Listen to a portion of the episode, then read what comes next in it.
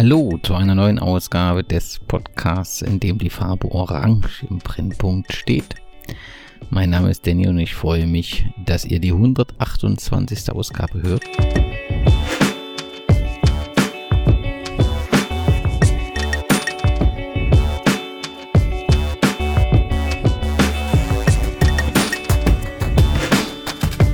Diesmal werde ich Jan Lerkas treffen, einen profunden Kenner des niederländischen Fußballs. Er ist seit 1995 und damit seit 26 Jahren für den Kicker aktiv und schreibt dort über die Elftal und die niederländische Liga.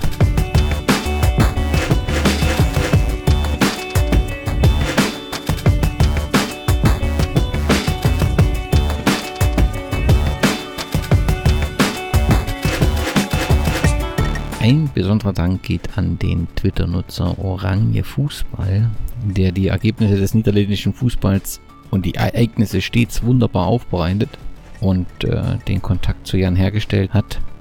Sein Rückblick auf die Ehrendivision in der vergangenen Saison lege ich allen HörerInnen ans Herz. Er beschreibt dort alle äh, Vereine, was gut gelaufen ist, was nicht so gut gelaufen ist und gibt dort auch einen Ausblick auf die kommende Saison. Wir werden das auch im Podcast machen, natürlich nur in abgespeckter Form. Wer sich intensiver damit beschäftigen will und regelmäßig informiert werden will, dem lege ich das Twitter-Profil Oranje Fußball sehr ans Herz.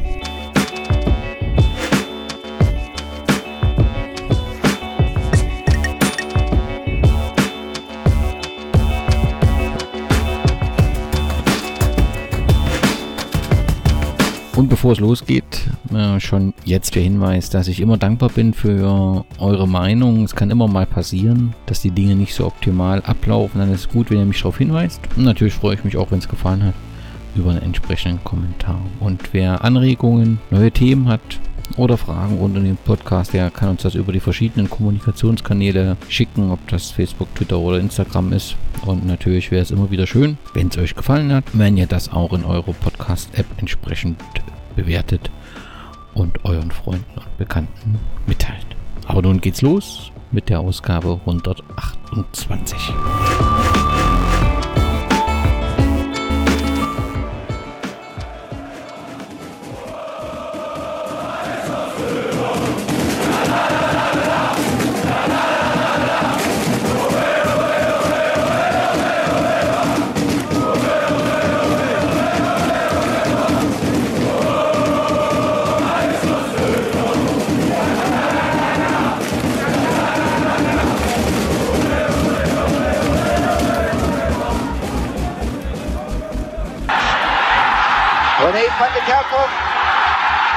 behält die Übersicht und das könnte eine Vorentscheidung sein. Eine individuell hochklassige Leistung von René van der Kerkhoff. Schauen wir uns das noch einmal an, das ungenaue Zuspiel, die Ablage auf René van der Kerkhoff.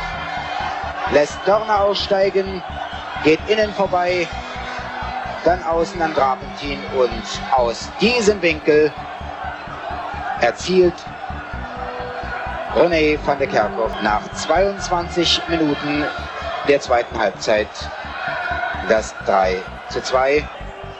Die Holländer haben mit ihrer Klasse dieses Spiel entschieden, haben, auch das möchten wir sagen, die beste Leistung gezeigt seit längerer Zeit.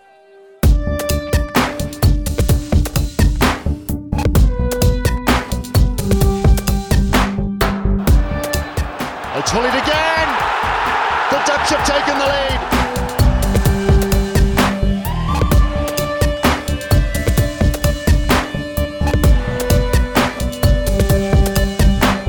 In towards Van Basten. Oh, what a fantastic goal! A brilliant goal by Marco Van Basten.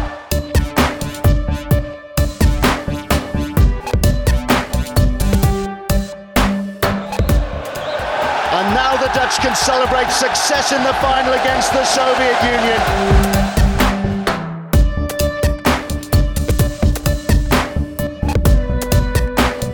Achterlijn halen, nu moet de voorzet komen. Robben. Ja, hij zit. En Hakiri op Robben.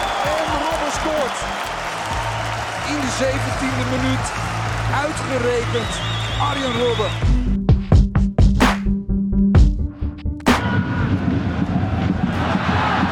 Oh, Dessers!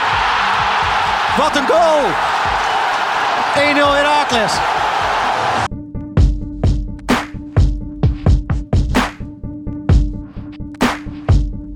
Ja, zunächst mal sind wir natürlich enttäuscht über das Ergebnis. Aber wenn wir ehrlich sind, dann muss man sagen, dass das Ergebnis so auch nicht auch in Ordnung geht. Weil wenn man die 90 Minuten betrachtet, dann war heute, am heutigen Tag, Holland die bessere Mannschaft.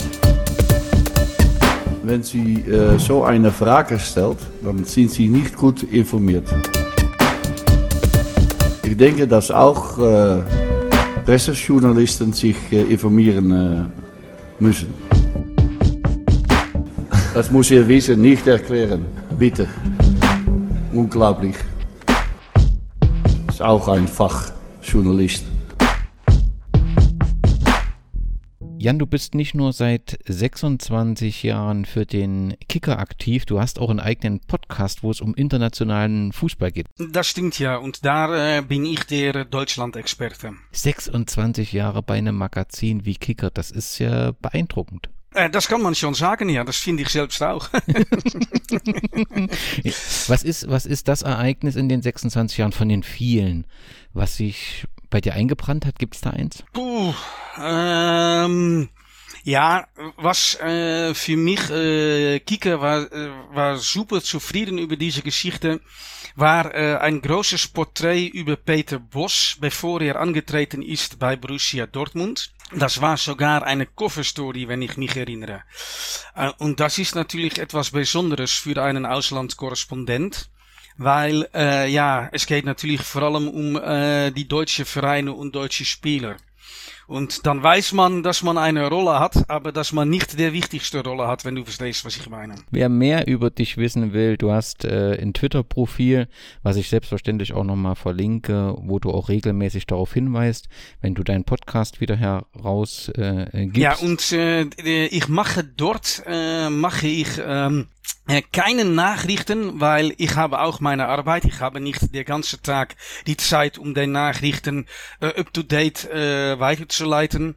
Aber ich mache äh, schön, schönes Wissenswerte in Deutsch über das niederländische Fußball und in Niederländisch über das deutsche Fußball. Und da ist man immer auf dem aktuellen Stand. Und ja. äh, ich danke dir ganz herzlich, dass du gesagt hast, natürlich spreche ich mit dir in deinem Podcast über die aktuelle Situation des Fußballs in der Niederlande. Und da wollen wir natürlich auf die EM blicken. Und dort ja. war die Niederlande wieder im Finale vertreten. Denn nach dem FIFA Confederation Cup 2013 der Europa League Finale 2013 und 2018, dem Champions League Finale 2014 und auch im Finale der Euro 2020 bzw. 21. Dort stand Björn Kolpers im, ja. äh, als Schiedsrichter auf dem Feld und hat das sehr, sehr souverän äh, geleitet. Siehst du das ähnlich so und wird das in, in den Medien in den Niederlanden ähnlich bewertet? Ja, absolut. Er äh, gilt als unseren besten Schiedsrichter und ist natürlich auch äh, in dieser Hinsicht, weil der EM enttäuschend war für die niederländische Nationalmannschaft, äh, gibt das doch noch ein bisschen Stolz, dass man äh, in jedem Fall in diesem Hinsicht so äh, weit gekommen ist. Und das hat vor allem damit auch zu tun, weil er nicht mehr auf dem absoluten Spitzenlevel ist, wo er 2014 war. Äh, aber damals hatte er der Pech, dass der niederländische Nationalmannschaft natürlich sehr weit gekommen ist und er daher keine Kandidat mehr war für das Endspiel und dass er dann äh, am Ende doch noch äh, die Chance bekam, um einen äh, Endspiel auf einer EM oder WM zu pfeifen. Das ist natürlich großartig für ihn, aber auch für das Land. Äh, weil auch wir natürlich unsere Probleme haben mit dem äh, Finden von äh, ausreichend äh, Schiedsrichter.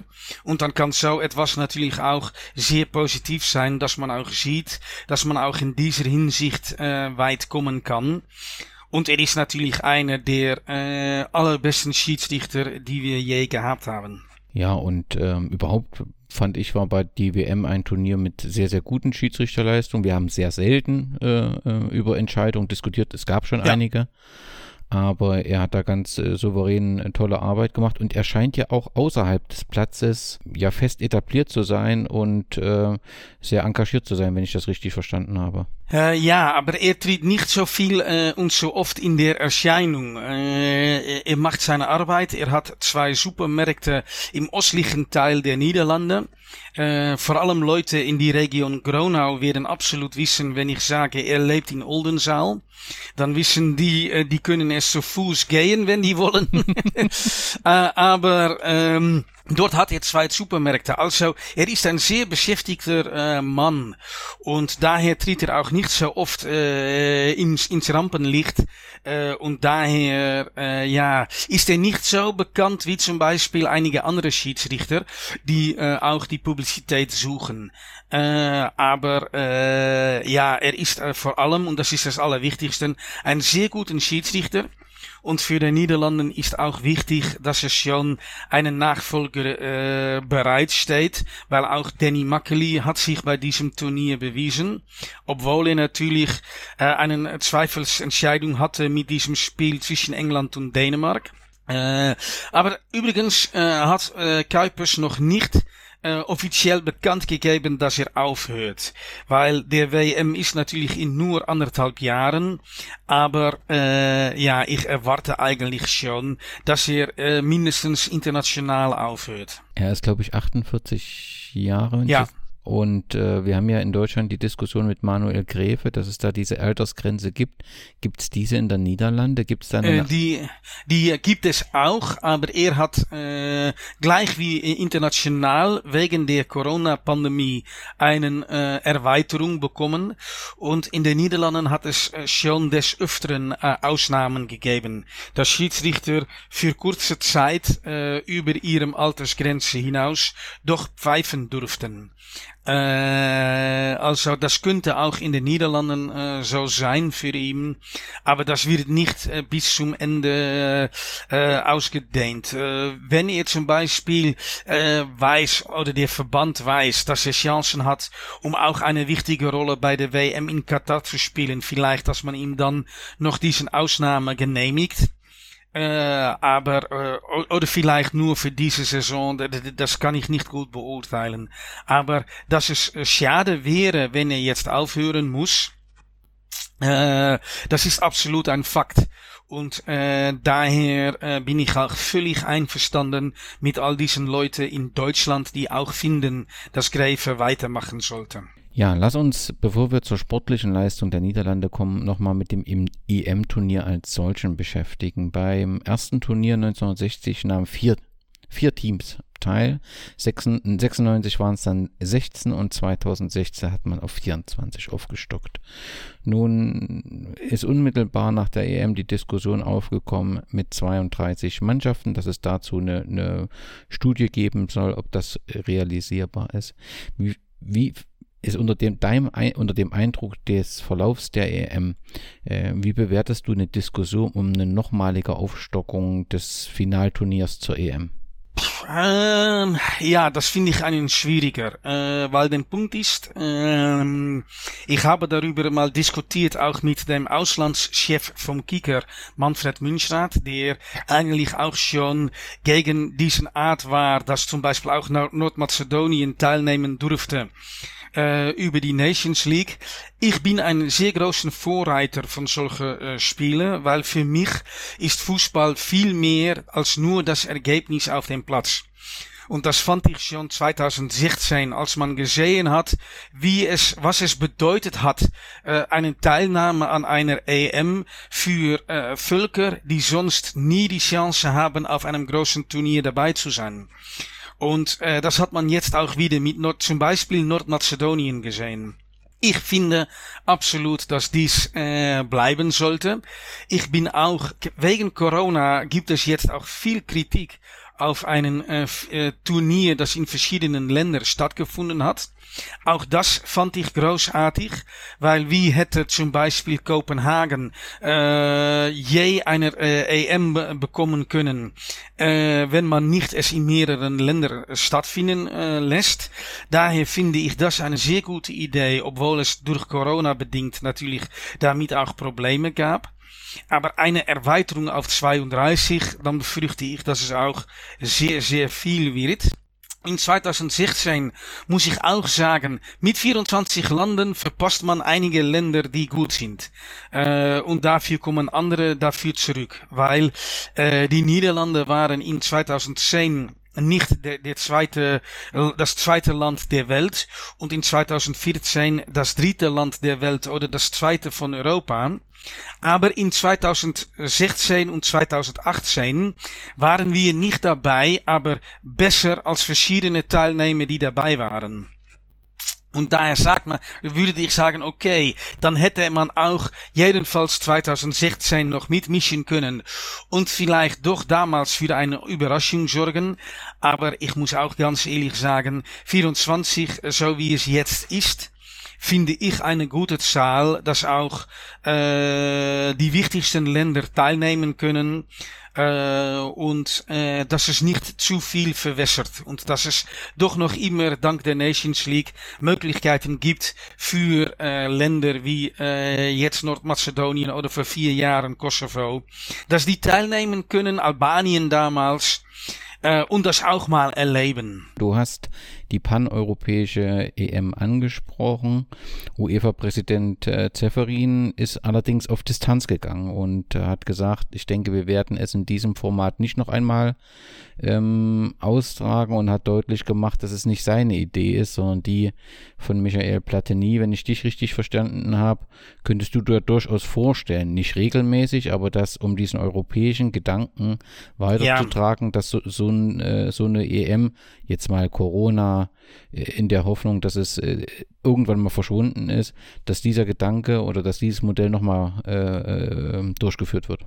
Ja, absolut. Ich bin ein sehr großer äh, Vorsprecher davon. Dann lass uns zum Sportlichen kommen. Italien ist nach einem sehr spannenden Finale Europa Meister ähm, geworden. An welche Dinge werden wir uns erinnern, wenn wir in drei Jahren zum Auftakt der EM 2024 rückblickend über diese EM sprechen? Was denkst du, was die markanten Ereignisse sind? Ja, äh, lass ich mal sagen, ich fand es ein äh, interessantes Turnier. Äh, interessanter vor allem der Vorrunde, als ich erwartet hatte. Äh, wir haben natürlich diesen super Montag gehabt mit Kroatien, Spanien und Frankreich gegen die Schweiz. Aber äh, und ein sehr gutes Italien. Aber äh, ich fürchte, dass es kein Turnier sein wird, wovon wir über vieles noch reden werden in die Zukunft.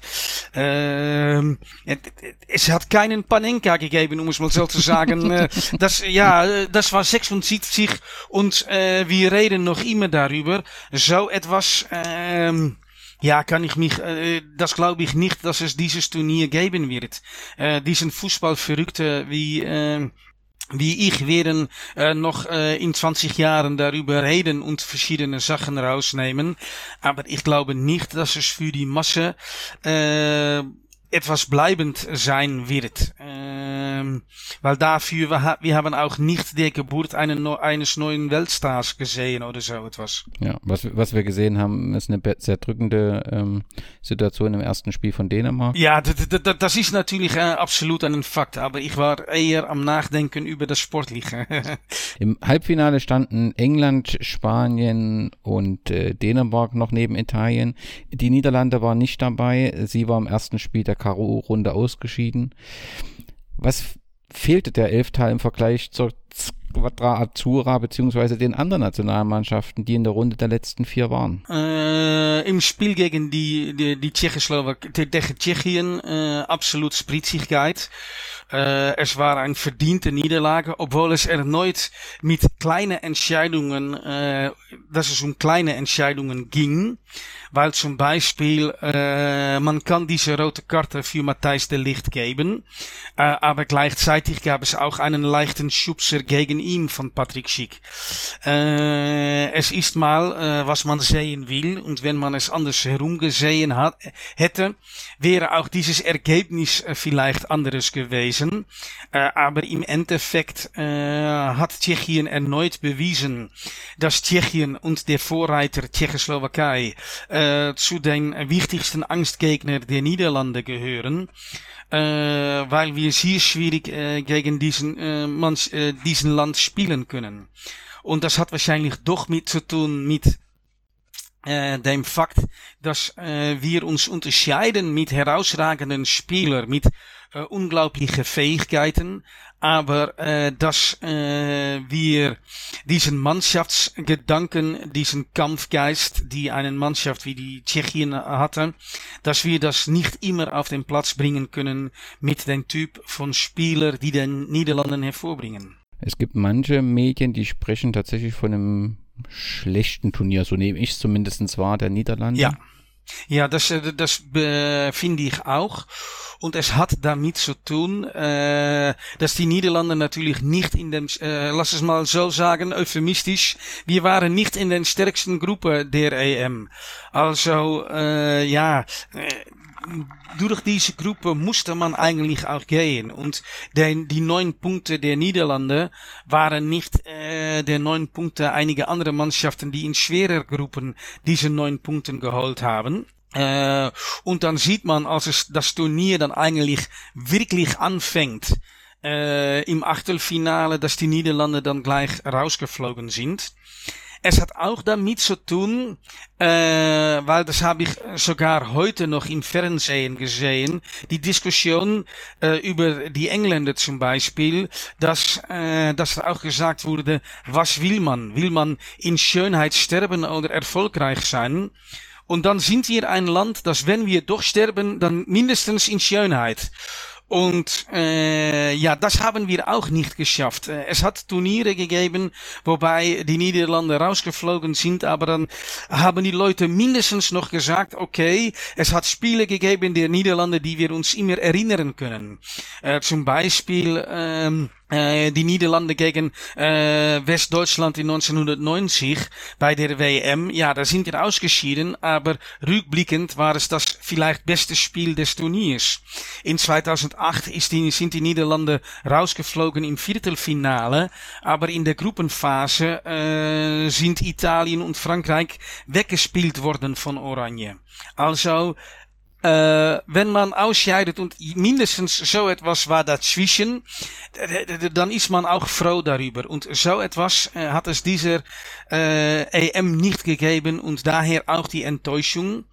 Und daher auch, weil ich habe bemerkt in der, der Berichterstattung, die wir auch im Kicker über die Niederlande hatten, dass es mal auch äh, zu Müdigkeiten kam bei Leuten, dass es in den Niederlanden immer über das System gehen muss. Aber das System war wichtig, weil das System hat auch dafür gesorgt, dass wir nicht glänzen konnten in diesem Turnier. Und das ist auch etwas, warum äh, es so viel diskutiert wurde, äh, wurde auf, äh, überher. Das ist ja schon vor der EM großes Thema gewesen, dass Fans mit entsprechenden äh, äh, Schriftzügen äh, am Flugzeug darauf hingewiesen haben. Und letztendlich hat sich der Trainer nicht beirren lassen oder nicht bewegen lassen, das System zu ändern. Und ist damit sein Rücktritt letztendlich auch konsequent, hat er es damit auch zu verantworten, dieses frühe Ausscheiden? Äh, natürlich nicht nur er, äh, weil man muss auch sehen, äh, es hat mehrere Gründe gegeben. Und teilweise kann ich ihn auch verstehen. Aber einer der wichtigsten Gründe, das vergisst man des Öfteren, weil er schon seit äh, Oktober nicht mehr dabei ist. Der wichtigste äh, Schritt von äh, England auf dem Weg ins Endspiel war wahrscheinlich der Moment, dass Jordan Pickford mit Everton äh, Virgil van Dijk äh, flachgelegt hat und für die Rest der Saison ausgeschaltet. Ähm, weil das ist natürlich bei weitem den wichtigsten Spieler der Niederlande, der gar nicht dabei war. Und äh, der Punkt ist, dass obwohl die Niederlande äh, ihren wichtigsten Spieler verloren haben, haben wir äh, relativ viel gute Zentralabwehrspieler. Mit de Vrij, mit de Licht, mit Blind, mit AK. Also hat äh, de Boer gesucht nach Wegen, um so viel wie möglich von diesen Spieler äh, einzusetzen. Und der, ah, das andere Problem, was er hatte, wir haben natürlich nicht, wir haben Weltstars mit De Licht, mit Van Dijk, mit De Jong, aber das sind alle Spieler, die in dem hinteren Teil der Mannschaft spielen, um es mal so zu sagen. Vorne haben die Niederlande nur Memphis Depay und Depay, der Weltklasse ist, lass es mal so sagen. Und auch noch nicht zum absoluten Weltklasse, aber lass mal sagen, dem zweiten Garnitur in der Fußballwelt. Und ähm, äh, er wollte nicht, äh, als Ronald Koeman angefangen hat als Nationaltrainer, hat er entdeckt, weil auch er hatte versucht mit 3-5-2, äh, hat er entdeckt, das geht nicht und dann ist er zu einem 4-3-3 gekommen mit Depay in eine sehr freie Rolle als Zentralstürmer. Äh, und das äh, klappte sehr gut, weil er anfangen musste in der Nations League gegen Frankreich, gegen Deutschland, gegen England, gegen Portugal. Also er hatte fast nur sehr schwere Spiele. Aber als dann danach die Qualifikation für diese EM angefangen hat, hat man auch bemerkt, dass gegen kleinere Mannschaften das nicht, äh, dass es nicht funktioniert mit Depay als Zentralstürmer, weil man dort einen äh, bulligen Neuner braucht.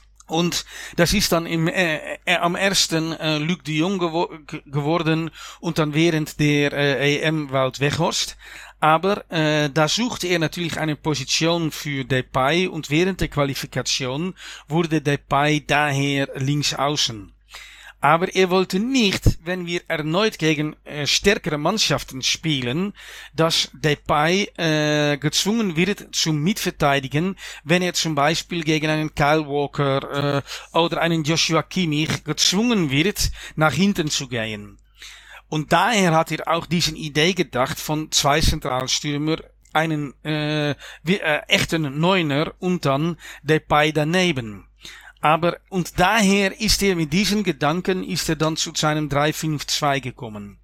Denn Problem ist nur, äh, Niederländer sind taktisch versiert, aber haben von die ganze Jugend hinauf alle Mannschaften mit vier Abwehrspieler gespielt.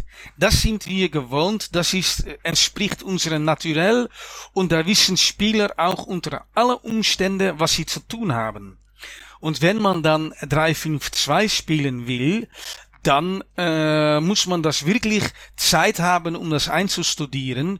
Und das hatte zum Beispiel Louis van Gaal bei der WM 2014, weil da hatte er fast anderthalb Monat, um sich vorzubereiten auf der WM. Und dann hat man doch noch gesehen, dass er verschiedene Male während Spiele zurückgreifen musste auf einem 4-3-3. Aber Frank de Boer hatte nur zwei Wochen zum Einspielen, auch natürlich Corona bedingt.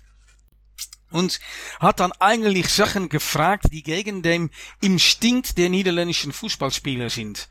Und daher glaube ich, dass, ja, äh, dass er diese Gedanke, ich möchte doch drei diesen vier guten zentrale Abwehrspieler einbauen, dass das ein Fehler war weil äh, auch andere Typen mussten daher nachdenken, wie muss ich jetzt spielen und so weiter. Und dann muss man zu viel nachdenken äh, auf dem Platz. Und wenn man in einem Nationalmannschaft spielt, äh, ja, sollte man doch, obwohl es alles Profis sind, äh, die Leute so viel wie möglich auf ihrem Instinkt spielen lassen. Und daher äh, wäre ich viel eher für einen 4-4-2 gegangen, so wie das passiert ist bei der EM88 zum Beispiel. Weil auch Ruud Gullit war in die Geschichte einen Spieler, der auf vielen verschiedenen Positionen gespielt hat und in 4-3-3 Formationen auch des Öfteren auf die Flügel. Aber dann haben wir eigentlich unseren Zehner aufgelöst und dann äh, die beiden Außen etwas zurückgezogen. Ja, und dann war es doch eine Variante, wobei man mit äh, Gullit und Van Basten zwei Mann vorne hatten, die daher in ihre Stärke kamen, was auch klappen könnte mit äh, zum Beispiel äh, äh, Memphis Depay, wenn er so eine zweite Rolle wie damals Ruud Gullit äh, bekommen würde. Äh, aber für die Rest behält man den Instinkt der niederländischen Fußballspieler, um es mal so zu sagen. Und das wäre für mich eine bessere Lösung gewesen. Und ja, ich finde ehrlich gesagt, dass man das auch Frank de Boer äh, da, darauf kritisieren äh, könnte. Der Punkt ist aber auch, und das muss man auch ganz ehrlich sagen, er hatte eigentlich keine Chance. Weil der Punkt ist, dass äh, die Niederlande, die, die Spieler, äh, wir sind zurückgekommen äh, an im äh, Subtop der, der europäischen Fußball. Es, das ist ein niederländisches Wort, Subtop. Es gibt, glaube ich, kein gutem deutschen Wort dafür, aber du verstehst wahrscheinlich, was ich meine. Man ist nicht an die Spitze, aber gleich darunter. Und da sind wir zurückgekehrt unter Ronald Koeman. Und dann haben die Spieler die Art und Weise, wie er gearbeitet hat, wie er es vorgelebt hat und so weiter, haben das wirklich dann äh, auf sich genommen. Und dann war eigentlich äh, alles, äh, man wollte eine Fortsetzung von die Situation mit Ronald Koeman. Und daher sah man zum Beispiel auch, äh, rückschauend, wenn ich das betrachte, das habe ich mich damals auch noch nicht gleich bedacht, das muss ich ganz ehrlich sagen, sah man auch, dass zum Beispiel Frank de Boer lange festgehalten hat an Luc de Jong, der, es, der zu den gesetzten Spieler unter Ronald Koeman gehörte und erst spät für sich selbst entschieden hat, aber ich finde Wout Weghorst besser. Äh, und daher äh, diesen Umschlag zu machen von äh, Ronald Koeman äh, auf eine neue Zeitrechnung während einer Qualifikation, das war natürlich fast unmöglich. Du hast schon angesprochen den Namen Louis van Gaal. Und ähm, nun ist ähm, der Trainer zurückgetreten und es beginnt die Diskussion über neue Namen. Ähm, der ehemalige Bayern-Trainer äh, könnte dann zum dritten Mal die Niedernational. Äh, das, wird, das wird er auch. Ähm, es hat heute einen äh, ausführlichen Berichterstattung in Football International, unserem niederländischen Kicker kann man sagen, äh, gegeben, äh, dass äh, äh, dass auch im Verband schon so alles vorbereitet wird, äh, dass den roten Teppich ausgelegt wird für Louis van Gaal. Wie bewertest du das?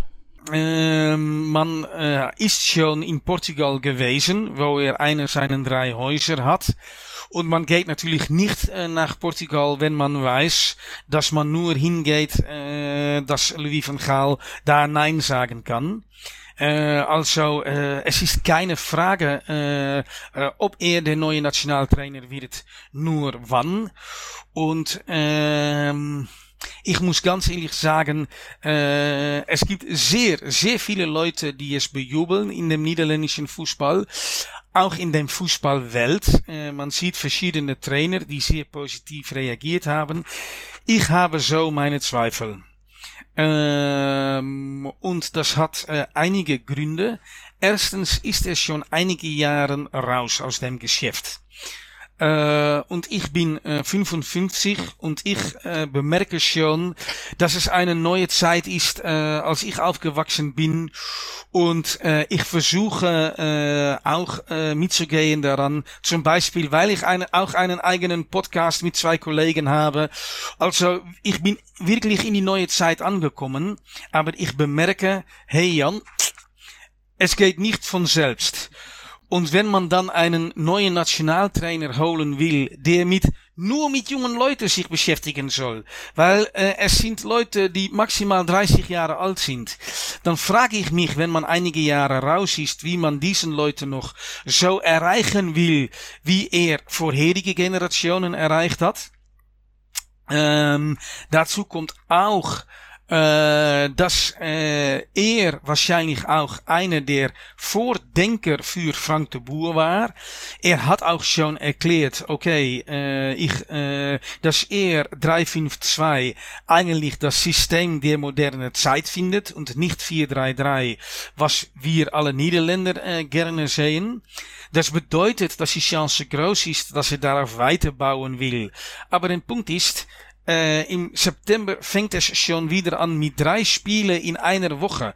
Ohne Vorbereitung. Wie will man dann dieses Problem lösen, was ich dich erklärt habe über ähm, das Instinkt der Spieler, weil dann in einem 3-5-2-System haben die Spieler Mühe, äh, um auf ihrem Instinkt zu spielen. Und das, äh, das sehe ich als äh, einen, äh, einen Punkt an, wobei ich meine Zweifel habe. Äh, aber äh, auf die andere Seite ist es auch klipp und klar. Diese Mannschaft braucht äh, nach äh, das, was passiert ist, wirklich einen Schnitt, einen total Neuanfang, also nichts mehr zu tun haben mit diesen alten Ronald Koeman Zeiten. Und das könnte er geben. Und das ist auch äh, der Punkt, äh, man, man braucht auch wirklich einen Chef, äh, einen äh, einen Schulmeister, muss man sozusagen. Ich glaube, dass äh, Uli Hoeneß damals gesagt hat, weil ich weiß, dass er auch absolut Louis van Gaal nie holen wurde, wollte. Aber der hat ihm dann doch geholt, weil er gesagt hat, diese Mannschaft braucht einen Lehrer. Und äh, das könnte man auch von diesen Mannschaft sagen. Aber auf die andere Seite, äh, Louis van Gaal ist noch immer Louis van Gaal. Und äh, hat zum Beispiel auch, äh, als die äh, Damen-Nationalmannschaft sich verabschiedet hat nach Japan für die Olympischen Spiele, hat er eine Zusprache gegeben. Und da hat er auch schon gesagt, äh, gesprochen über vereinzelte Stars, die es nicht machen konnten bei den Niederlanden, da gemacht konnten bei der EM da wusste man, dass es natürlich auf die äh, Herren-Nationalmannschaft gemeint war. Also schon vorher wird er sich auch bei die Spieler keine neue Freunde gemacht haben. Das glaube ich auch und vielen Dank für deine Einschätzung. Es gab ja eine ganze Menge Kandidaten, die so in den Medien gespielt wurden oder die sich selbst ähm, beworben haben oder ins Gespräch gebracht haben. Giovanni von Bronkhorst ist einer davon, der sich selbst ins Gespräch gebracht hat, aber... Äh, nein, das stimmt nicht übrigens. Okay. Auch er, er wurde im Gespräch gebracht und dann äh, wurde er danach gefragt und da hat er gesagt, und das ist natürlich ganz ehrlich, äh, ich bin angefangen als Fußballspieler und da wollte die Nationalmannschaft erreichen. Und wenn man dann an, danach anfängt als Trainer, ist natürlich auch die Nationalmannschaft das Allerhöchste, was man erreichen kann. Das hat er gesagt. Also er hat sich nicht selbst in Gespräch gebracht. Aber es ist doch so, wenn es noch äh, schief gehen würde zwischen äh, Louis van Gaal und die, dem Verband, ist er äh, doch die meist logische Lösung, äh, weil die Zeit sehr, sehr knapp ist. Und wenn man im September anfangen will und man muss zum Beispiel in zwei Wochen erneut auf der Suche, dann wird ein Zeitraum, um es zu regeln mit einem ausländischen Trainer, der dann auch gleich weiß, wer er äh, äh, berufen muss in September, sehr kurz. Also dann wäre er äh, den wichtigsten Alternative. Aber es sieht alles danach aus, dass Louis van Gaal äh, der neue Nationaltrainer sein sein wird.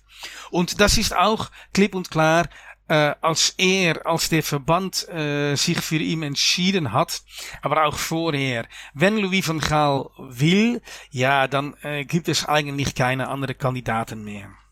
Herzlichen Dank, dass du das auch nochmal klargestellt hast. Trotzdem einen Namen will ich nochmal ins Gespräch bringen, weil es eben hier auch in, in Thüringen eine kleine Enklave gibt, die regelmäßig nach Almelo äh, äh, schaut. Und äh, Frank Moormuth macht dort äh, seit 2018 aus meiner Sicht zumindest eine sehr, sehr gute Arbeit. arbeitet das macht er auch, ja. Mit vielen jungen Spielern äh, zusammen und hat eine Ausbildung äh, beim DFB und ist eine besondere Persönlichkeit. Und äh, so hatte ich so gedacht, das könnte gut zusammenpassen. Ganz ehrlich gesagt, äh, ist er nie in Bilde gekommen und wird er auch nie in Bilde kommen. Äh, und das hat auch damit zu tun, dass er keine Geschichte hat bei Ajax, Feyenoord oder PSV. Äh, also, wenn in dem Ausland gesucht wird, dann sucht man nach jemandem, der äh, eine große Name hat. Zum Beispiel, dann werden Ka Kandidaten genannt, die jetzt frei sind, wie Antonio Conte. Und dann muss man sich fragen, wird er es überhaupt äh, wollen? Aber das ist das Zweite.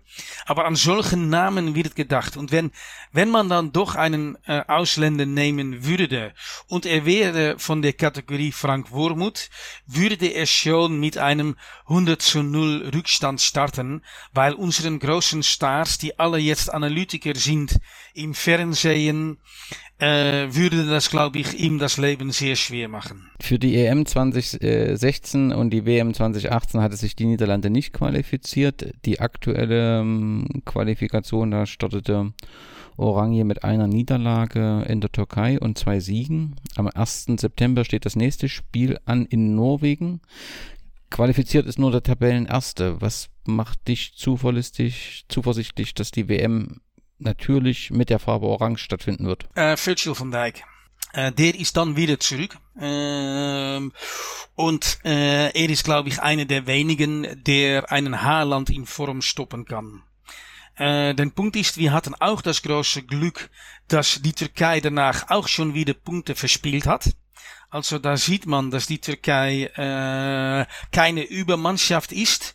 Äh, lass es erstens mal klargestellt sein, die Türkei, Portugal und Tschechien sind unseren größten Angstgegner. Äh, davon können die Niederlande auf eine Art und Weise nur sehr schwer gewinnen. Ich glaube, dass selbst unseren Bilanz gegen Länder wie Deutschland oder Frankreich oder England nicht so schlecht ist wie gegen diese Länder. Äh, also äh, total unerwartet kam diese Niederlage auch wieder nicht. Aber äh, die Türkei hat äh, glücklich für die Niederlande äh, die Eigenschaft, dass man sich immer auf des Öfteren selbst in den Fuß schießt. Äh, und ja, wir haben dann natürlich auch das Glück, dass Norwegen äh, vor allem Haaland ist.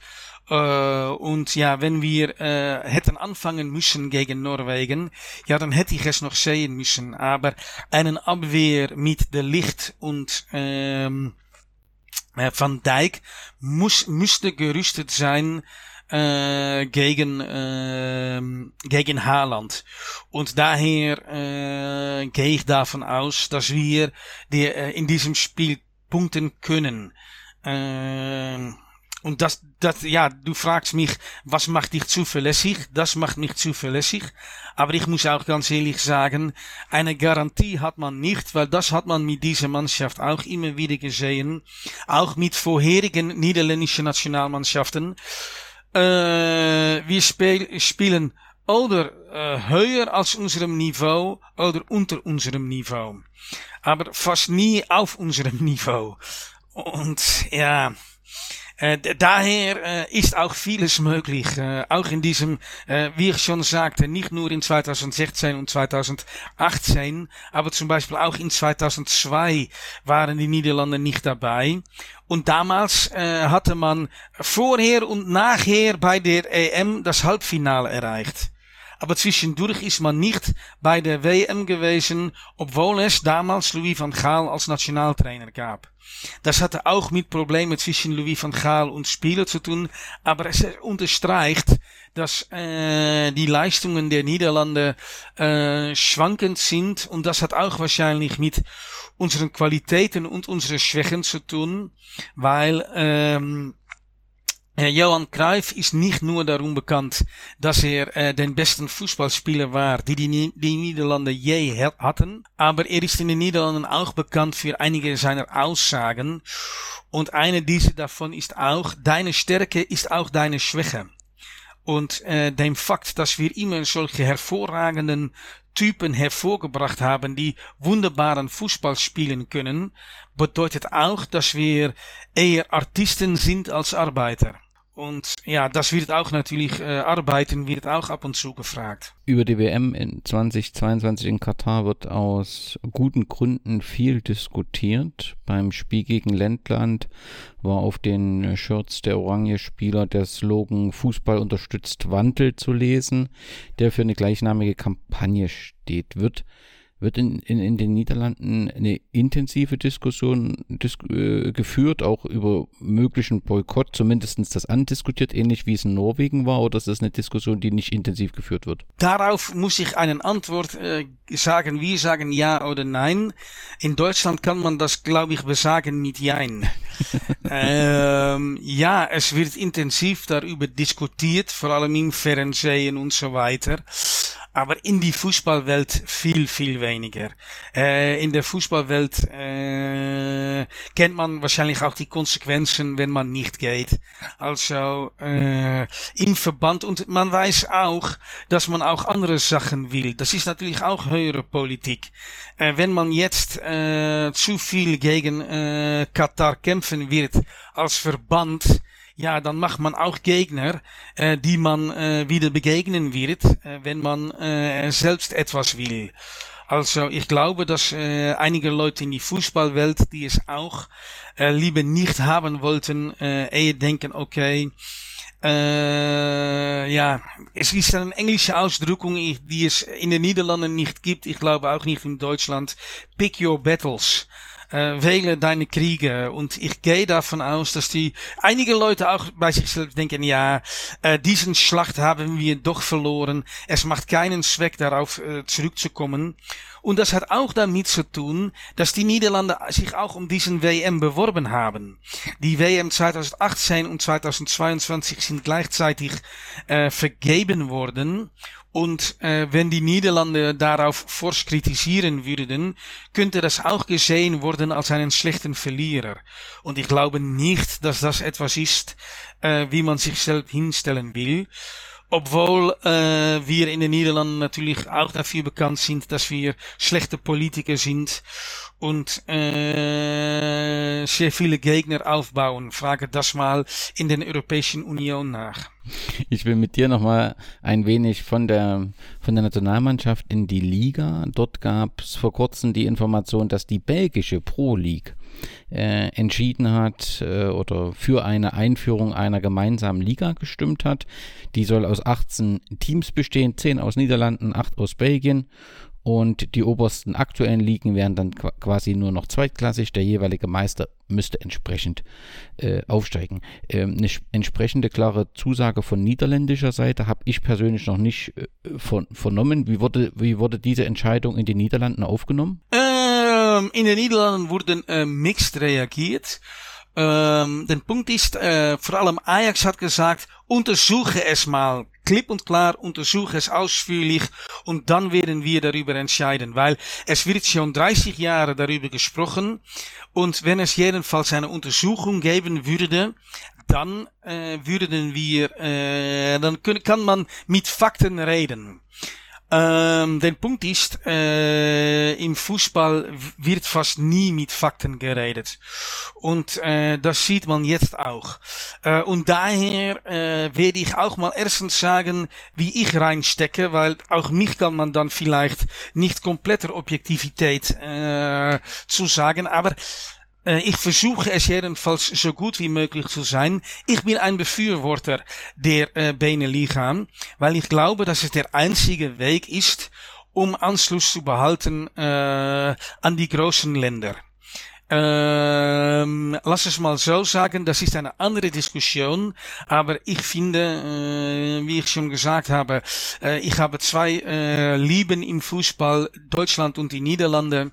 Äh, die Bundesliga sollte heute schon erweitert werden auf 20 Teilnehmer und es sollte einen zweitgleichigen dritten Liga geben.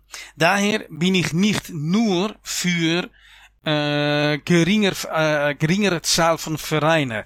Wie ich auch schon gesagt habe zu dir, ähm, äh, dass, äh, ja, dass ich auch für die EM auch auf die andere Sachen über die soziale Komponente im Fußball absolut viel wichtiger vielleicht noch finde als die Ergebnisse.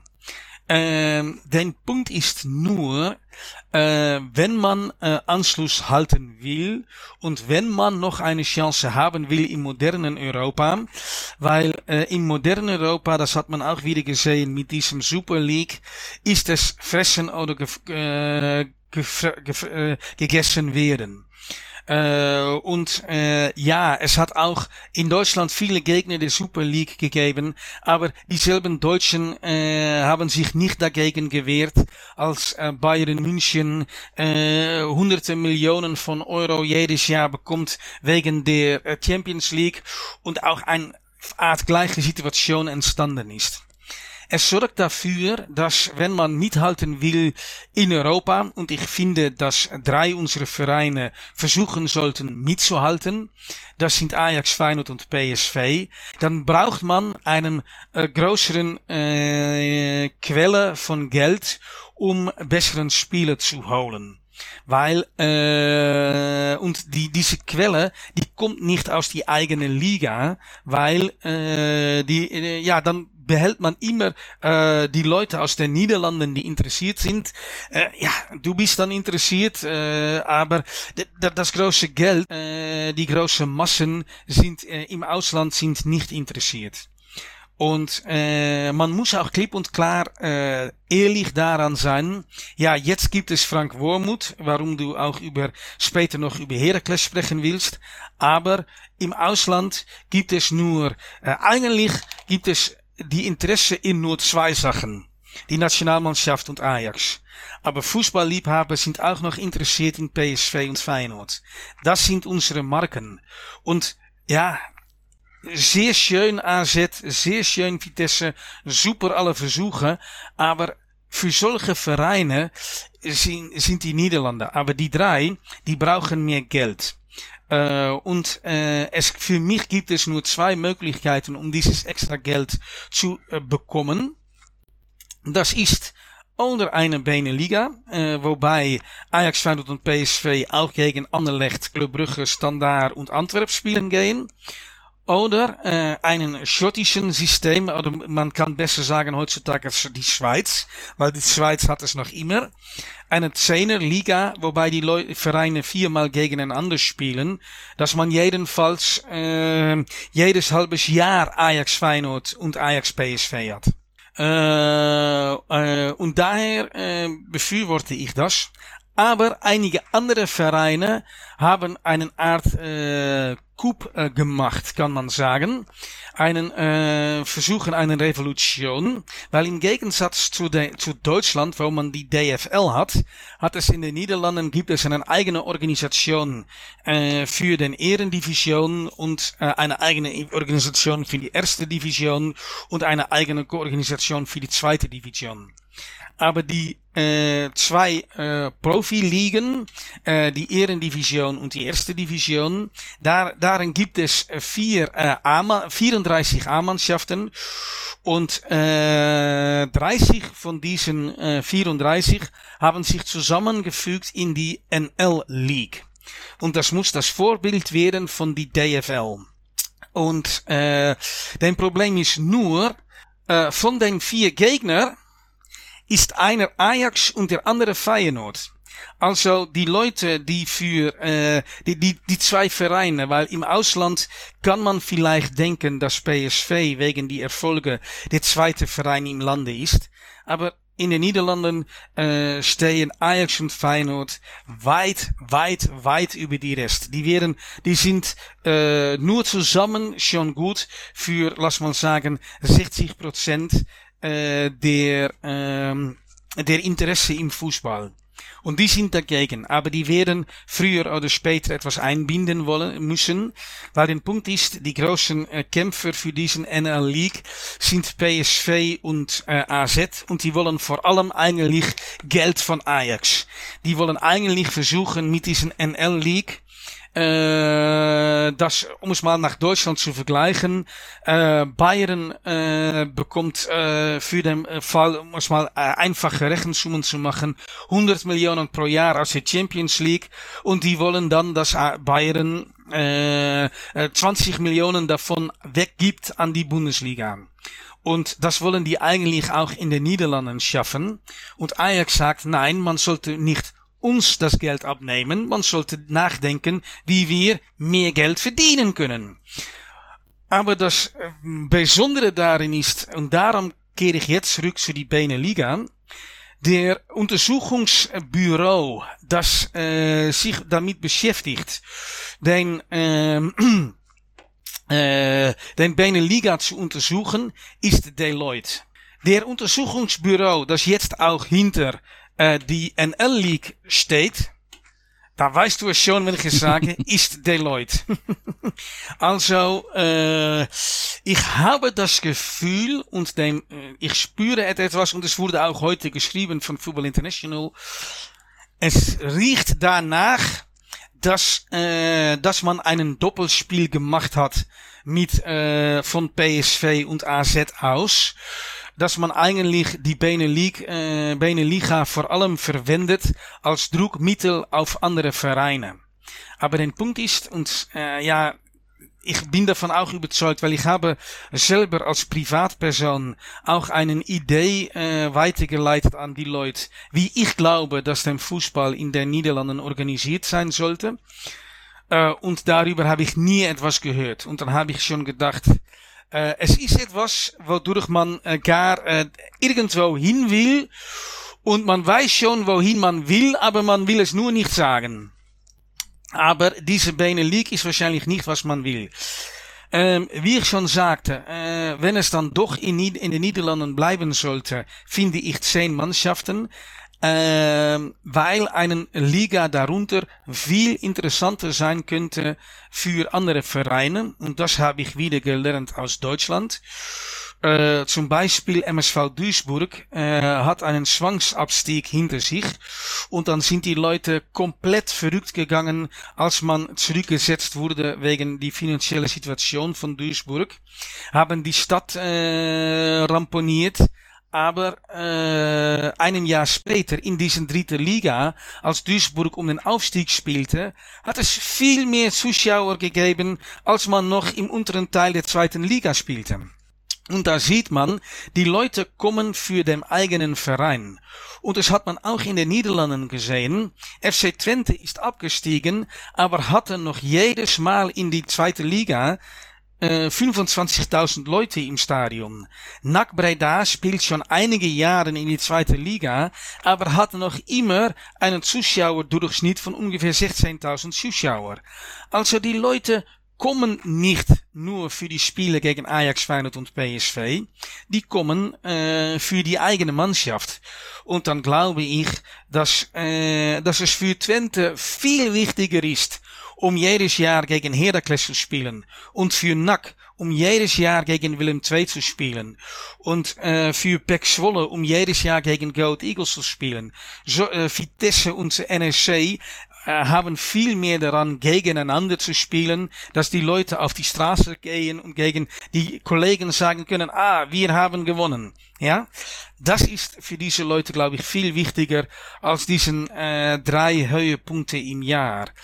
Und daher äh, bin ich persönlich einen großen Befürworter, äh, Befürworter äh, für äh, eine Änderung. Aber ich fürchte, dass äh, wenn die NL League kommt, dass es äh, mehr vom selben wird. Und ein gutes Beispiel davon war auch, aus diesem Deloitte-Untersuchung hat es gegeben, dass man mit einer League 100 Millionen Euro pro Jahr mehr verdienen, äh, einen Milliarden Euro pro Jahr mehr verdienen kann als Liga zusammen. Äh, aber mit einen Änderungen, die die, die, die NL League will, äh, kann man nur 700 Millionen Euro mehr verdienen, als das man jetzt hat. Das sind natürlich auch alles Annahmen, lass es auch klar sein. Aber ja, dann würde es jeder doch sagen, warum dann nicht diese Milliarde, aber die 700 Millionen? Und daher äh, verstehst du jetzt hoffentlich, warum ich sage, es wird nicht immer gerechnet in den Niederlanden. ich kann das gut verstehen. Aber diese, ich will nochmal zurück auf die Zusammenarbeit zwischen Belgien und Niederlande oder die, den gemeinsamen Sportbetrieb. Das hat es ja tatsächlich im, im Bereich Frauenfußball für drei Jahre schon mal gegeben äh, würdest du sagen, und ist dann, glaube ich, 2014 hat es gestartet, nach drei Jahren beendet worden. Und äh, im Eishockey, glaube ich, gibt es das aktuell immer noch. Ja, und bei, bei Handball gibt es das und bei Basketball fängt es an. Also es gibt, gibt verschiedene Sportarten, die es den Fußball vormachen, ja.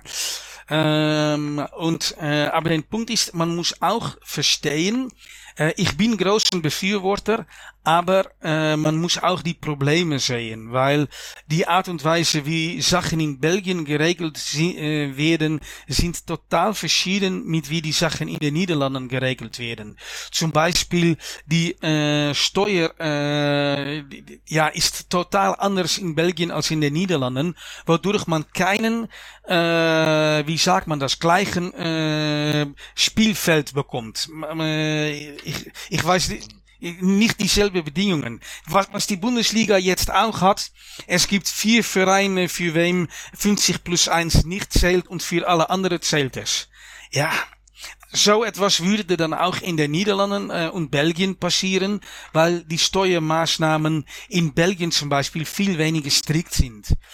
Äh, in Belgien gibt es viel mehr Möglichkeiten für äh, Eigentum von Vereinen und da sieht man auch, dass es zum Beispiel in den deutschsprachigen Raum in Belgien gibt es der Cash Open. Und diese Mannschaft äh, ja, ist eigentlich eine Art Mannschaft, das von Spielervermittler verwendet wird, um Geld zu verdienen. Ja, das wäre in den Niederlanden eigentlich gar unmöglich. Und solche Sachen muss man auch gleich ziehen. Und das, äh, das verstehe ich, dass das schwer wird. Ja, dann gibt's ein weiteres Thema, wo der niederländische Fußball ja europaweit für Aufmerksamkeit gesorgt hat und das ist die Tatsache, dass in der kommenden Spielsaison im Amateurfußball äh, es gemischte Teams geben darf, also wo Frauen gemeinsam mit Männern spielen äh, können. Wie groß schätzt du wird der Anteil der in Männerteams spielenden Frauen sein? Werden das im, zum Anfang nur Einzelfälle sein? Ich glaube am Anfang nur Einzelfälle. Ähm, der Punkt ist, äh, äh, auch hier, äh, auch unserem Land ist natürlich, äh, wie soll ich das gut sagen, weil ich will, äh, ich finde nicht, dass ich politische Aussagen machen soll, aber äh, auch unsere Elite ist total woke, um es mal so zu sagen. Und dann verstehst du wahrscheinlich, was ich meine, weil das gibt es im Moment überall in die Welt, diesen Gegensätze zwischen Leute in die Großstadt und der Rest des Landes. Ähm, und äh, ja, dann gehört es auch dazu, dass natürlich Frauen in Männermannschaften spielen müssen. Aber der Punkt ist, es gibt natürlich nicht umsonst äh, Frauen- und Männersport. Ähm, weil äh, wenn wir äh, nur äh, Männer, äh, einen Gesamtsport hätten, hätte es wahrscheinlich aufgrund der physischen Verhältnisse von Männern und Frauen nur wenige Frauen im Spitzenfußball gegeben. Äh, und aber man sieht, äh, was jetzt passiert ist, ist, dass ähm, äh, bei, äh, bei äh, in der Jugend konnten äh, Jungs und Mädchen schon zusammenspielen. Vor allem während des wachsendes Wachstum von Frauenfußball hat es äh, so angefangen und dann ist es so geblieben. Aber ab den, äh, lass mal sagen, äh, 16. Jahr können dann äh, Mädchen oder dann sind es schon junge Frauen äh, in eigenen Meisterschaften spielen. Aber das ist nicht für jeder möglich, weil äh, dann muss man oft zu einem anderen Verein, weil zum Beispiel die Frauenabteilung noch nicht groß genug ist oder so etwas. Äh, und äh, da gab es natürlich auch große Enttäuschungen von Spielerinnen, die dann äh, gesagt haben, okay, aber wir möchten gerne bei unserem Verein spielen bleiben, aber es gibt nicht genug Frauen für eine Frauenmannschaft. Und das hat dann dem Verband gesagt, okay, dann machen wir, äh, weil das ist, ist vor einem Jahr gestartet, hat man einen äh, Test gemacht im Norden des Landes. Das ist in einem Mannschaft der äh, vierte Klasse, das ist, lass mal so sagen, äh, Ehre, erste, tweede, derde Hoofdklasse. Der neunte Niveau der Niederlande durften dann äh, auch eine Frau in einer Männermannschaft spielen. Und dieses, äh, diesen Pilot äh, hat gut funktioniert und daher hat man gesagt, okay, dann äh, lassen wir es auch jetzt passieren, dass Frauen in Männermannschaften spielen können.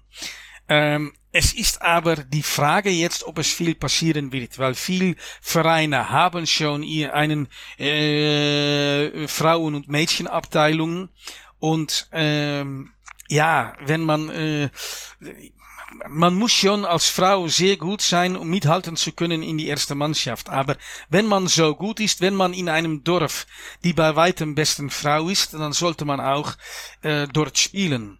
Aber äh, die Gedanke dahinter ist, glaube ich, größer. Die Gedanke von, ja, daher bin ich angefangen mit Vogue, von diesen Vogue-Gemeinschaft. Oh, schön äh, und so weiter, ist größer, als es in der ähm, Realität sein werden wird. Das habe ich verstanden, das ist verständlich geworden und ich gehe davon aus, dass es also diese separaten Frauen- und Juniorinnen ligen auch weiter bestehen wird. Ja, absolut. Es wird dann immer nur Einzelne geben, die dann in einem Männerteam spielen. Ja, ja, man, man kann es. Und es könnte sehr gut sein, dass wenn zum Beispiel, äh, lass mal so sagen, äh, wenn ich einen großen Sponsor habe und Lieke Martens, unseren besten Spielerin der Niederländer, der jetzt für Barcelona spielt, äh, kommt zurück in der Niederlanden und ich äh, bin einen sehr reichen Mann und ich will mit äh, meinem Verein äh, zwei Klassen höher spielen, dass ich dann vielleicht denke, okay, ich äh, erwerbe mir äh, die Dienste von äh, Lieke Martens,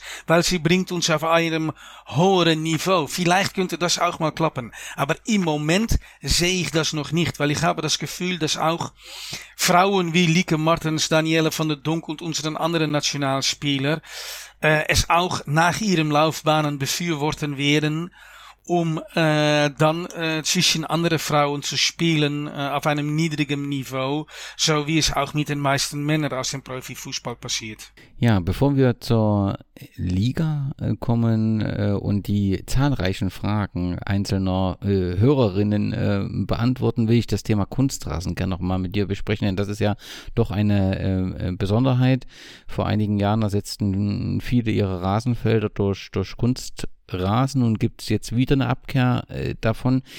Ist das eine intensive Diskussion, die breit stattfindet, oder ist das mehr eine individuelle Entscheidung der jeweiligen Vereine zurückzukehren, oder ist das ein Thema, wo viele Emotionen drin sind und das breit diskutiert wird? Ich bin kein Fernsehanalytiker. Aber äh, die meisten Männer, im Fern die Fernsehanalytiker sind im Fußball, sind, äh, lass mal sagen, 40 bis 65 Jahre alt. Und die haben in ihrer Jugend wenig auf Kunstrasen gespielt. Die äh, machen jetzt eine große Sache daraus. Ähm, ich glaube, dass es vor allem im Amateurfußball schon gar keinen großen Sachen mehr gibt. Ja, wir hatten äh, einen hervorragenden Zeit, weil äh, vor allem jemanden wie ich, der in Deutschland und den Niederlanden äh, gereist hat, konnte, konnte sehen, dass die Spielplätze in den Niederlanden fantastisch waren. Und dann bin ich langs deutschen Spielplätze gegangen und dachte, oh, man muss hier auch Fußball spielen. Äh, aber äh, uns, all diesen äh, Amateurvereine, äh, für die ist es viel einfacher, viel besser, um auf Kunstrasen zu spielen. Und das bedeutet, dass äh, ich glaube, lass mal so sagen, 80% der Jugendlichen spielt schon auf Kunstrasen. Das bedeutet, dass für diesen Typen äh, Kunstrasen normal sind. Äh, und daher glaube ich, dass es jetzt Diskussionen gibt, zum Beispiel auch, ja, auch unseren Fußball wird geleitet von Leuten in den, die zwischen 45 und 65 sind. Ja, die wollen alle jetzt wieder zurück nach äh, normaler Rasen, äh, Naturrasen, aber ich glaube, dass es, äh, dass früher oder später diesen, dass es diesen Umschlag geben wird. Aber jetzt, äh, ja, jetzt hat, macht den äh, Aufschwung der Kunstrasen im Profifußball einen äh, Rückweg, aber im Amateurfußball äh, spielen fast alle, alle Vereine auf Kunstrasen. Ja, und da gab es ja häufig äh, den, den, das Wort des, der Kunstrasenwanderung, weil viele Teams aus Deutschland in die Niederlande äh, gereist sind, weil sie wussten, sie konnten dort entsprechend spielen. Und das wird natürlich, wenn man das äh, komplett zurück will, setzt das den Amateurfußball vor einige kaum lösbare äh, Voraussetzungen. Arjen Robben ist ja jemand, der das unterstützt und er argumentiert mit Wettbewerbsverzerrungen, argumentiert mit Verletzungsgefahr und argumentiert mit Fußballtradition. Äh, das stimmt, da hat er alles völlig recht. Äh, aber äh, ja, äh, ich hab, bin selbst äh, äh, lange auch äh, Begleiter einer Mannschaft im Hallenfußball gewesen. Das ist nicht dem Hallenfußball, das man in Deutschland kennt, aber de, äh, diesem Futsal, was man hat. Und da bekam ich auch wieder zu hören, dass es immer wieder Verletzungen geben würde. Und ich habe äh, als äh, Begleiter dieser Mannschaft nicht erlebt, dass ein Spieler von mir, der am Freitag äh, in der Halle spielte, am Sonntag nicht mischen konnte, mitmischen konnte bei seinem Mannschaft auf äh, dem Außenfußball. Äh, aber andersherum habe ich erlebt, dass äh, einige von meinen Spieler äh, auf die gespielt haben auf Felder, die halb befroren waren oder und halb nicht, dass die ihre Knien für die Rest des Lebens kaputt gegangen sind. Also ja, es äh, es ist mal äh, auch, was man sehen will. Ich verstehe, Arjen Robben ist natürlich ein Typ, der sehr oft verletzt ist. Und er hat es das Gefühl, dass er sich noch öfter verletzen wird mit dem Kunstrasen. Aber ich habe darüber, persönlich habe ich darüber meine Zweifel. Ja, dann lass uns zur Liga kommen. Ähm, die Saison 2019-20 ist ja in den Niederlanden abgebrochen worden. Ähm, wie, wie hast du insgesamt das Gefühl, wie der niederländische Fußball mit Corona umgekommen ist? Hat man dort gute Lösungen gefunden oder äh, ist das immer wieder ein Streitfeld gewesen? Es ist immer wieder ein Streitfall gewesen. Ich kann mich äh, die Entscheidungen des Verbandes äh, kann ich mich gut vorstellen. Äh, es hat natürlich auch äh, Gerichtssitzungen gegeben, weil die Reglemente natürlich äh, nie mit einer Pandemie gerechnet haben. Die äh, Reglemente sind aufgebaut worden nach dem Krieg. Also da hat es schon die spanische Grippe schon 50 Jahre nicht mehr gegeben und seitdem auch nicht. Also niemandem war darauf vorbereitet. Ähm, und ähm, äh, daher war es schwer und muss jeder äh, sehen, wie man durchkommt. Ich finde, dass man es ziemlich gut getan hat im niederländischen Fußball. Man hat dem, äh, ja, die, die Sachen gelöst, lass mal so sagen, und auch äh, sportlich, äh, rechtlich gelöst, weil der Punkt war zum Beispiel, diejenigen, die nicht aufsteigen durften, haben sich gewehrt, weil die einen großen Vorsprung hatten. Aber zum Beispiel vorher hatte den Amateur Amateurfußball schon entschieden, dass es kein Auf- und Abstieg geben würde. Wenn, äh, wenn die, äh, wenn man es stattgegeben hatte, dass äh, im Profifußball auf Abstieg äh, durchgeführt wäre, äh, dann äh, hätte es auch einen ganzen äh, Welle von Gerichtsbeschlüsse geben müssen über den Amateurfußball. Äh, und äh, natürlich äh, hat zum Beispiel auch AZ es versucht, äh, weil AZ äh, war aufgrund der damaligen äh, Rangliste Zweiter, aber nur auf Tore-Differenz. Aber äh, dem Tore-Differenz ist schon seit 100 Jahren äh, dem Unterschied in, in der niederländischen Fußball, wenn es äh, zwei Mannschaften mit der gleichen Punktzahl gibt. Also vor, äh, es hat auch einige Male ausgerechnet bei Ajax gegeben, dass dieser Club äh, die Mannschaft verloren hat, nur auf Tore-Differenz. Also ja, dass es so etwas ge gegeben hat, das ist äh, total eigentlich, ja, dann ist Tore-Differenz auch die meist logische, logische Lösung.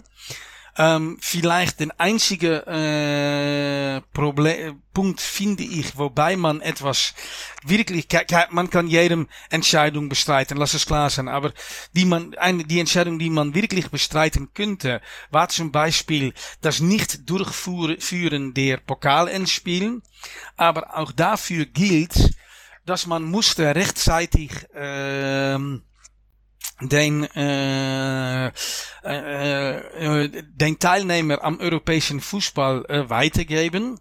Äh, und äh, der Punkt war, dass, äh, ja, dass de, de Regierung äh, sehr froh war, dass es lange kein Fußball gab während der Corona-Pandemie.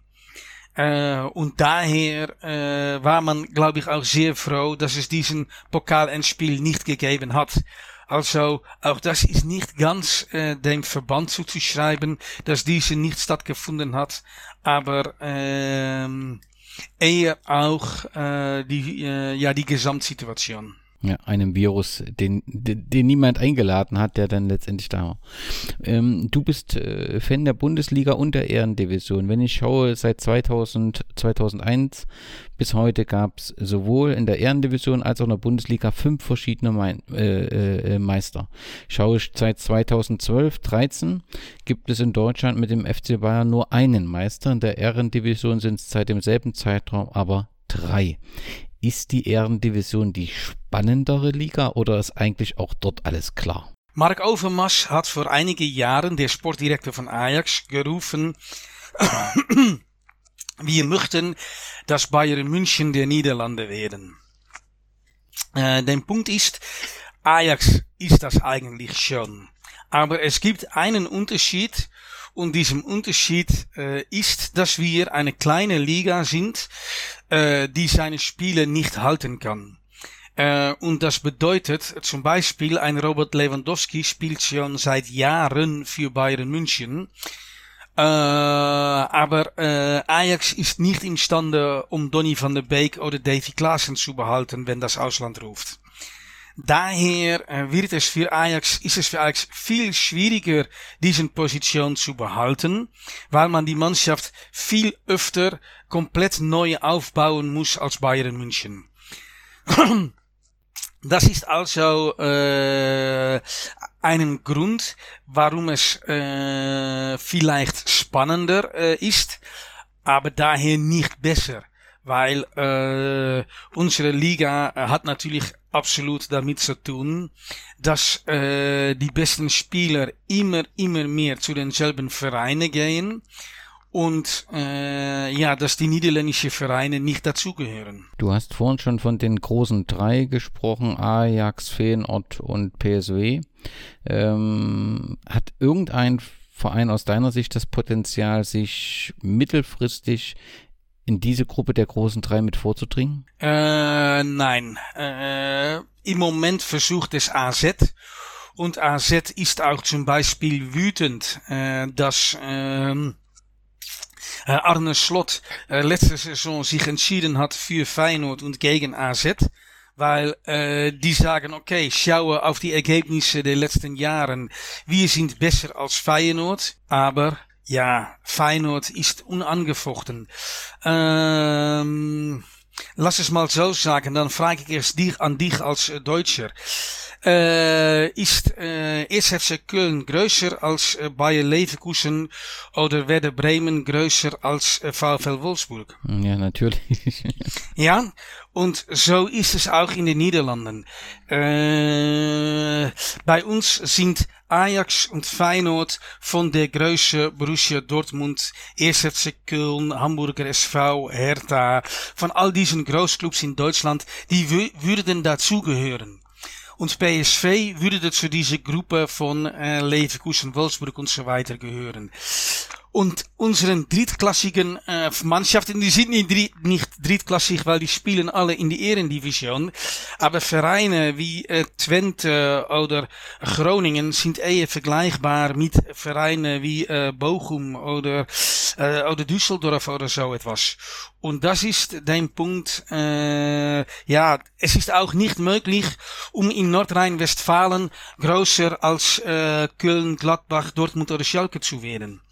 Ja, so ist es auch für andere Vereine in den Niederlanden nicht möglich, um wirklich diesen Anschluss zu finden, auch strukturell äh, bei den großen drei. Und bei den großen drei gibt es natürlich auch große Unterschiede, weil was ich schon sagte, in Popularität äh, sind Ajax und Feyenoord immer noch unangefochten. Ähm, aber da hat es wohl in den letzten 50 Jahren einige Änderungen gegeben, weil Feyenoord ist natürlich der traditionellen Arbeiterclub und Ajax traditionell der Verein von den Büroangestellten, äh, um es mal so zu sagen. Und man hat gesehen, dass äh, am Ende der 70er, Anfang der 80er Jahre unsere Gesellschaft von einem Arbeitergesellschaft in großen Fabriken und so weiter umgewandelt ist in einem Gesellschaft mit, äh, wo die Leute für allem hinter ihrem Büro arbeiten. Ja, und da sieht man, dass es damals auch den Umschlag gab im populärsten Verein des Landes. Das Ajax ist dann wurde statt Feyenoord. Aber äh, PSV mit all diesen Erfolgen, die man geholt hat, dank Philips, ja, kann an diesen beiden nicht rankommen. Also, wie muss es, wie viel Geld muss dann einen Verein reinstecken, um es zu versuchen? Und man sieht es, äh, Vitesse hat es äh, am Ende des letzten Jahrhunderts, Anfang diesen Jahrhunderts versucht, ist fast pleite gegangen. Twente hat es danach versucht, ist fast pleite gegangen.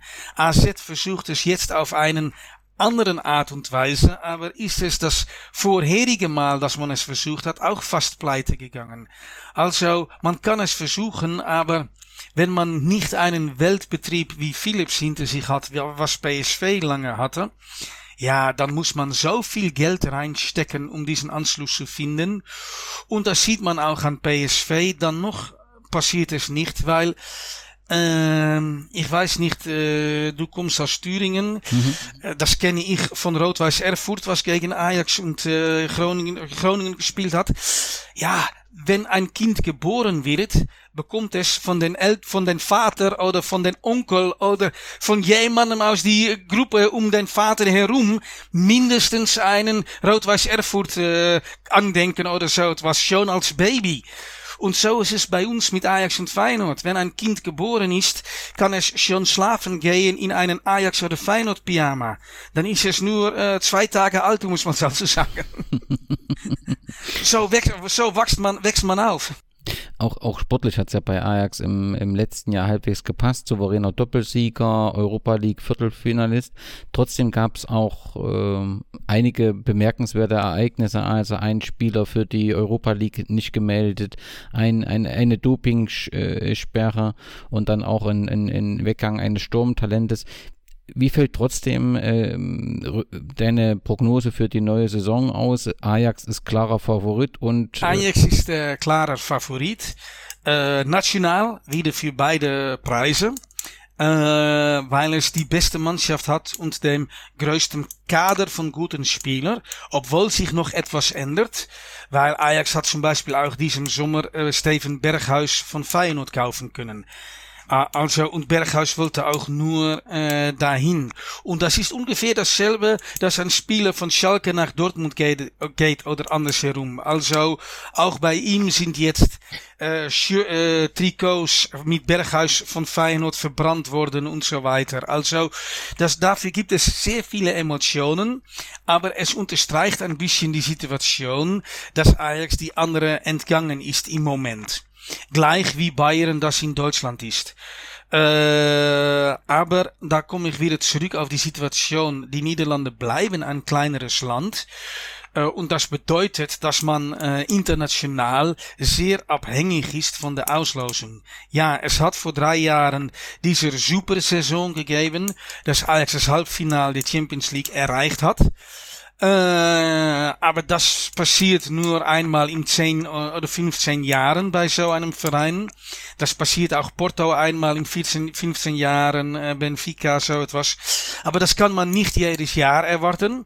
Und das kann man auch nicht halten, weil gleich danach verliert man alle Spieler. Das hat man 2017 gesehen, nach dem Erreichen der Europa League Endspiel, dass die Mannschaft leer wurde. Das hat man 2000, äh, nein, es war kein 2017, aber 2018 gesehen, als die Mannschaft dann leer geraubt wurde, äh, nach dem Erreichen der Halbfinale der Champions League.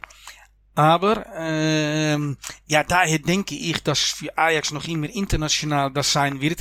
Wie ist der Auslosung äh, der äh, Gruppen der Champions League? Äh, gibt es eine Gruppe, der zu tun ist, um es zu schaffen, äh, um die nächste Runde zu erreichen? Oder muss man gegen drei Vereine aus großen Ländern äh, und äh, schon froh sein, wenn man der Europa League schafft? Aber das ist eigentlich dein, dein Ziel, was man auch weiß. Dein Ziel ist, im Europa überwintern. Also äh, nicht letzte werden in die Gruppe. Das ist das Ziel, dass wenn man dann äh, Pech hat, natürlich will man am liebsten überwintern im Champions League, aber wenn der Auslosung gegen dich läuft, dann äh, geht man jedenfalls weiter in der Europa League. Dann lass uns noch mal ganz kurz nach Almelo äh, gehen. Ich hatte ja schon über den Trainer äh, berichtet. In der letzten Saison hat die Mannschaft wie eigentlich jede Saison ähm, wichtige Stützen verloren, sei äh, die beiden äh, äh, German Mauro Junior und Cyril Dessers mussten äh, gehen und äh, so hat äh, fing die Saison recht schwierig an. Man hat sich dann stabilisiert. Würdest du von einer guten Saison sprechen, die Herakles in der letzten? Äh, äh ja.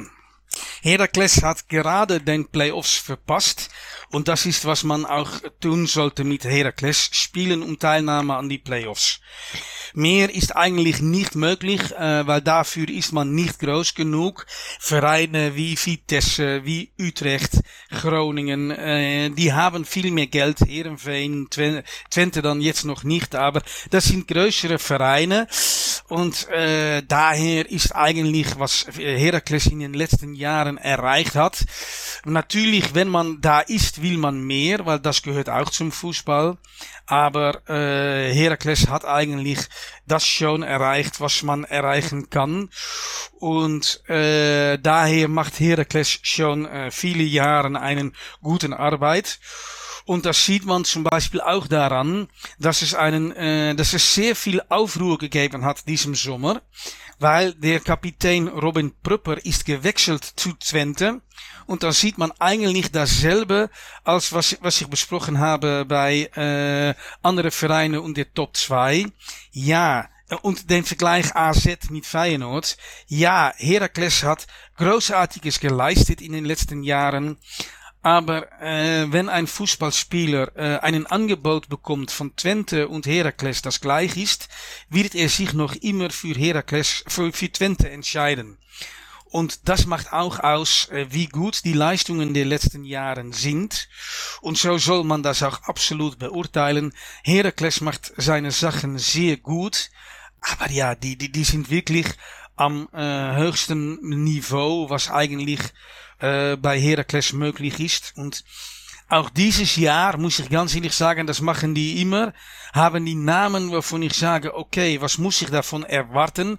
Einige kenne ich auch gar nicht. Aber äh, ja, das könnte, ja, unter normalen Umständen wird es wieder einen äh, Platz im Mittelfeld äh, der Tabelle.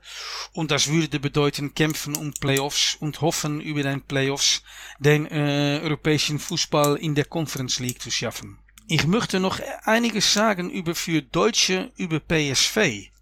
Weil, das vergisst du, glaube ich. Weil, äh, das ist natürlich mit Philips Max, mit Mario Götze und mit Roger Schmidt der Verein für Deutsche in äh, den Niederlanden, glaube ich. Äh, es wird eine Änderung geben für Mario Götze. Weil äh, während der Vorbereitung PSV hat letzte Saison wirklich einen 4-4-2-System gespielt mit äh, die Außenspieler als meist angriffslustigen Spieler, die eigentlich, auch oft in die Mitte gehen sollten. Aber Daniel Malen wird PSV so gut wie sicher verlassen. Sein Ziel heißt so gut wie sicher, wie auch Deutsche wissen, Borussia Dortmund. Und das bedeutet, dass äh, wegen der Transfer, den wahrscheinlichen Transfer von Malen nach Dortmund, Mario Gomez in einem 4-2-3-1 System der zentralen Zehner wird äh, der daher auch mehr äh, kurz um den Zentralstürmer herumspielen wird, mehr Zeit zum Ruhe hat, muss man sozusagen während des Spiels. Und damit erhofft man sich eine noch höheren Effektivität von ihm, äh, weil er zusammen mit Tadic natürlich vom Potenzial her auch klipp und klar den besten Spieler der Eredivisie ist. Also das könnte auch noch etwas äh, für Aufsehen sorgen, national, aber vielleicht auch international. Äh, mit einem äh, tatsächlich auch deutschen äh, Einfluss darauf. Wie wird der Trainer in Niederlande beurteilt? Ganz ehrlich gesagt, er hatte eine gute Stellung, weil er mit Salzburg Ajax komplett weggespielt hat. Und das ist auch einer der Gründe, warum PSV ihm holen wollte, weil die dachten, so wollen wir auch spielen, weil so kann man Ajax schlagen. Daher ist er mit viel Vorschlusslorbeeren nach äh, den Niederlanden gekommen. Aber er hat es noch nicht umsetzen können. Den Vollgas-Fußball, wofür er steht, hat er nicht geschafft mit PSV. Und äh, ja, ich glaube, er hat noch immer diesen Kredit von, okay, es braucht Zeit, man kann es auch nicht erwarten von eins auf dem anderen Tag und man kann auch nicht erwarten, dass man auch gleich äh, gegen Ajax kämpft. Aber diese Saison wird doch etwas äh, von ihm gefragt. Und wenn der Abstand äh, zwischen Ajax und PSV wieder so groß sein wird, ja, dann kann er auch mal äh, besser einen äh, neuen Job schon suchen gehen, weil dann wird er seiner verlieren. Dann schauen wir mal jetzt zur letzten Frage. Wie beurteilst du die Aufsteiger in die, in die Ehrendivision in der aktuellen Saison? Gibt es da Vereine, die in der Liga für Furore sorgen werden oder eher nicht? Äh, das ist schwer zu sagen. Äh, der Punkt ist, für Aufsteiger ist es immer äh, eine wichtige Sache, um zu überleben. Aber es gibt drei total verschiedene Aufsteiger. Cambuur ist aufgestiegen als klipp und klarer Spitzenreiter mit einer Mannschaft, die so gut war für die ersten Division. Man muss immer fragen, reicht das auch für die Eredivisie oder nicht? Aber äh, ja, die haben, glaube ich, doch eine gute Chance zu äh, überleben. Äh, aber es wird schwer, weil das kommt, weil es auch eine Totalüberraschung als Aufsteiger gibt. Äh, zwei Totalüberraschungen muss man sagen, weil äh, auch direkt aufgestiegen ist Go Ahead Eagles. Und Go Ahead Eagles hat der ganze Saison nicht auf dem ersten zwei Plätze gestanden, nur nach dem letzten Spieltag. Also, das ist ein überraschender Aufstieg. Und diese Mannschaft, erwarte ich, wird es am meist schwierig bekommen, weil das war ein Überraschungsaufstieg. Die sagen, die Leute sagen, dass sie weiter sind als bei den letzten Aufstieg, aber das wird schwer. Aber es gab den noch größeren Überraschung. Das war äh, NEC aus Nijmegen. Äh, nicht weit über die Grenze. Die sind über den Playoffs aufgestiegen. Äh, und ja, das ist möglich, wenn man sechs gute Spiele äh, macht. Aber in der äh, zweiten Liga sind die in die normale Tabelle letzte Saison, und ich schaue es mir kurz nach, nur siebter geworden. Also dann denkt man, das ist ein klar der nächsten Absteiger. Aber die äh, einer der reichsten Männer des Landes ist dort eingestiegen. Äh, er war schon äh, wichtigen Sponsor vom Verein und äh, er kommt ursprünglich aus Nijmegen und er hat seinem Vater auf seinem Sterbebett äh, versprochen, dass dies, die, der Verein, dass sie dafür sorgen wird, dass der Verein nicht kaputt geht. So hat er diesen Verein immer auch unterstützt, immer wieder die Verluste wettgemacht und so. Aber jetzt will er, das hätte er schon geplant vor dem überraschenden Aufstieg, jetzt will er groß und voll einsteigen. Also normalerweise wären Go Ahead und NEC äh, den wichtigsten Abstiegskandidaten, aber äh, weil äh, NEC so groß auspacken wird in diesem Sommer und auch wahrscheinlich im nächsten Jahr, erwarte ich ja, das könnte eine große Überraschung geben. Und dass die dann reinbleiben und ja, dann wird es wieder schwer für äh, auch für Cambuur und für RKC und so weiter. Dann wird es schwer, dann muss man äh, verschiedene Vereine ja müssen dann andere unter sich behalten äh, und das äh, ja, puh, das äh, dat, das könnte einen Fall werden. Äh, äh, RKC wird es äh, daher wieder schwierig bekommen. Ja, das ist schwer zu sagen. Es gibt, lass mal sagen, vier, fünf Kandidaten, aber darunter könnte mit Gambür äh, oder äh, NSC vielleicht eine große Überraschung stecken. Das heißt ja aber, wir können also mit einer spannenden Saison auf jeden Fall, was die Abstiegsfrage angeht und vielleicht auch was die Meisterschaft angeht, je nachdem wie PSW in die Saison äh, kommt, rechnen. Jan, ich danke dir ganz herzlich für die ja, fundierte Analyse äh, der Leistung der niederländischen niederländischen, niederländischen Nationalmannschaft und die Werbung für die Ehrendivision. Ähm, ganz herzlichen Dank. Jeder der, sich, jeder, der sich informieren will, findet im Kicker, findet auf deinem Twitter-Profil oder unter dem Twitter-Handle Orange Fußball alle Informationen rund um die Ehrendivision. Herzlichen Dank. Ja, nicht zu danken.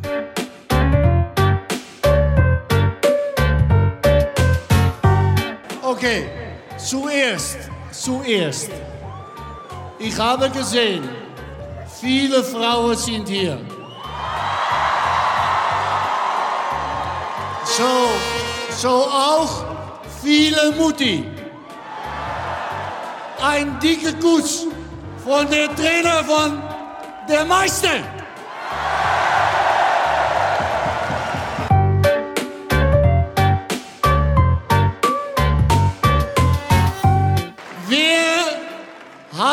Die beste Verteidigung.